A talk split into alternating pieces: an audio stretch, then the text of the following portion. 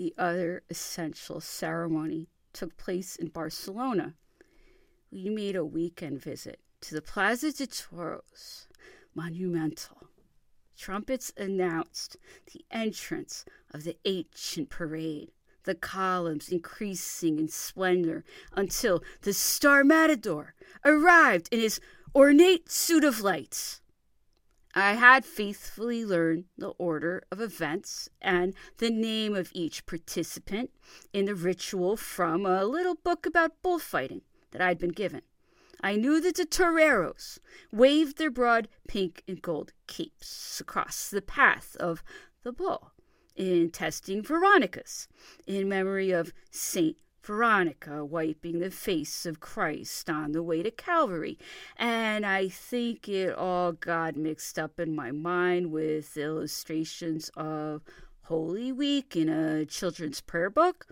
There were leaping banderilleros with their antagonizing darts, and the picadors lancing the bull from the saddle of a padded and blindfolded horse until a dark, wet patch of blood appeared across the back of the bull. I don't doubt I was supposed to think of one of the Roman soldiers piercing his side with a spear. Finally, the preening matador came to dispatch the wearied beast, but not before making several indisputably brave but taunting passes of the red muletas that disguised the blade. The odds seemed well in his favor, even though an earlier, less skilled colleague had been caught by a horn and flung like a limp doll.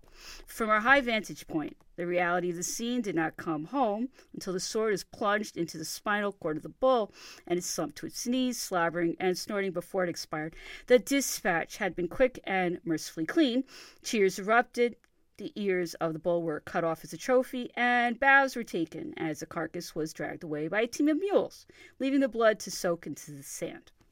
I don't believe that we stayed for another kill. Perhaps I looked sickened by the brutality at the center of the spectacle, the reality of death. The bars were not closed to children, and my evening hours were longer than back home.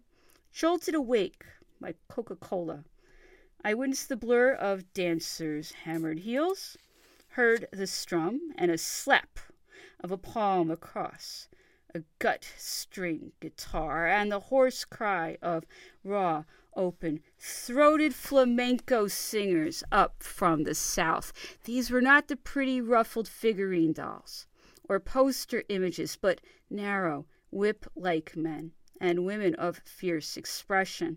Their hair cinched back tight, swishing their skirts back and forth as they advanced across the tiny raised stage. If they were only there to satisfy tourist expectations, it didn't matter. It was something that you never saw in the passionless light entertainment of the BBC. Neither did it matter that the dancers were nearly as far from home as we were.